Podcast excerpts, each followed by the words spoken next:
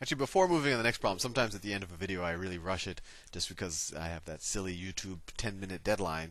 And so, and I want you to really understand this point here of why I picked the negative 2 and the positive 3. Because let me erase some of this and kind of show you what my thought process was. So I'm using the paintbrush tool. Let me just blank it all out. So if I just blank that out, and I could actually blank this out. I'm just blanking everything out, right? I could have just erased everything, but anyway. So let's say, okay.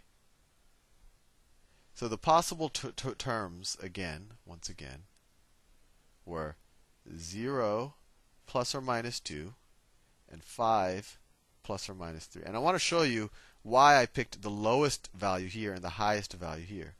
So let me graph those points. That's my y-axis. This is my x-axis. And so, let's see. First I have the point 0, ± 2 or -2. So this is, let's call this is 0, 2. This is 0, -2. 0, -2.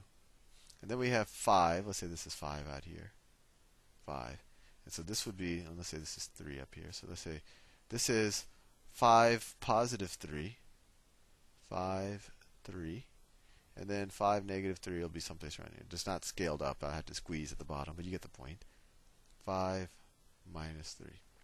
So there's a bunch of lines that could connect this whole set of points, right? You have, I'm going to do them in different colors. You have this line. You have this line. You have this line. And then you have this line. Well, we want the highest possible slope, and you could probably just inspect it and say, well, that's the highest possible slope is the one that moves up the steepest, so it'll be this line. And you know, this line and this line are negative slopes, so that's not a high slope. And the way I did it intuitively, I said, well, in order to have a high slope, I want as high a change in y as possible. I wanted to maximize. I want to maximize my change in y. This is, let me switch colors. I wanted to maximize my change in y. Change in y given my change in x. And that's why I picked the lowest y and the highest y. If I wanted the lowest possible slope, I would have picked +2 and -3, right? Hopefully that makes a little bit more sense. Let's see, let's do problem number 18. 18. Esther drove to work in the morning at an average speed of 45 miles per hour. 45 miles per hour is how fast Esther drove. She returned home. So this is to work. To work. She returned home in the evening along the same route and averaged 30 miles per hour. 30 miles per hour. Maybe there was more traffic. From work. From work. If Esther spent a total of 1 hour commuting to and from work, so 1 hour total, 1 hour total, how many miles did Esther drive to work in the morning? How many miles did you drive? So this is a simple distance is equal to rate times time. Distance is equal to rate times time problem. But it's a little fancy. It's a little confusing. So let's just say that d is the distance to work, right? Let's say d is the distance to work, and then we'll just solve for d, right?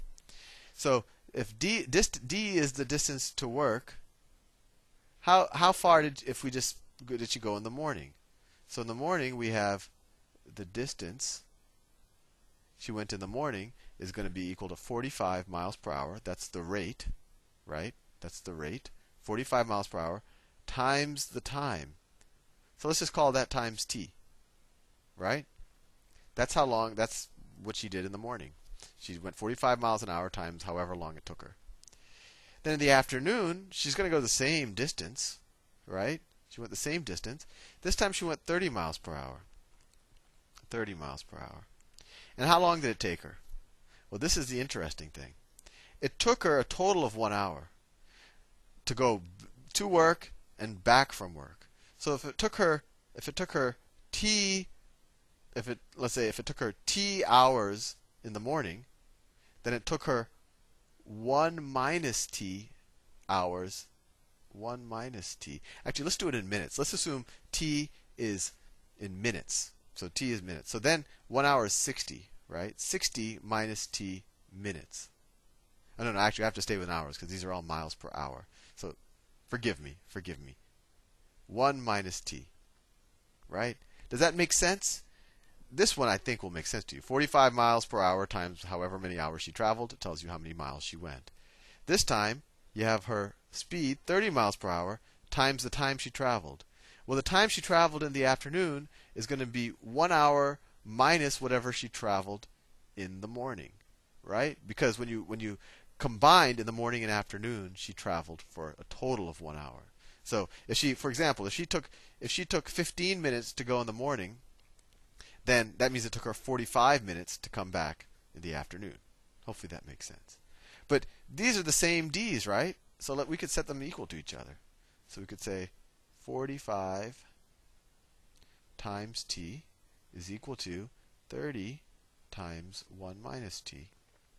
And we say 45t is equal to 30 minus 30t.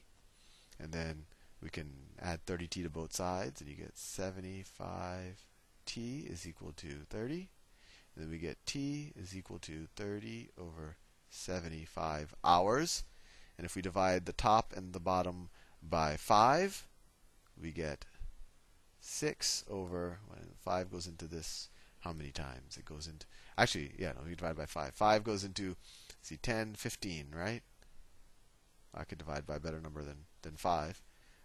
Actually, I could divide the top and the bottom by 15, and you get 2 over 5, right? Or just take this and divide by the top and bottom by 3, you get 2/5. So time is equal to 2/5 hours. And 2/5 hours, that's what, 24 minutes roughly, right? So the time is 2/5 hours, so we go back to the distance. So distance is, that's, and remember, t is how long it took her in the morning. In the afternoon, it's going to be 1 minus this. So in the afternoon, it took her 1 minus this, which would be 3/5 hours. But let's just go back. The question is, how many miles did she go to and from work? So that's d.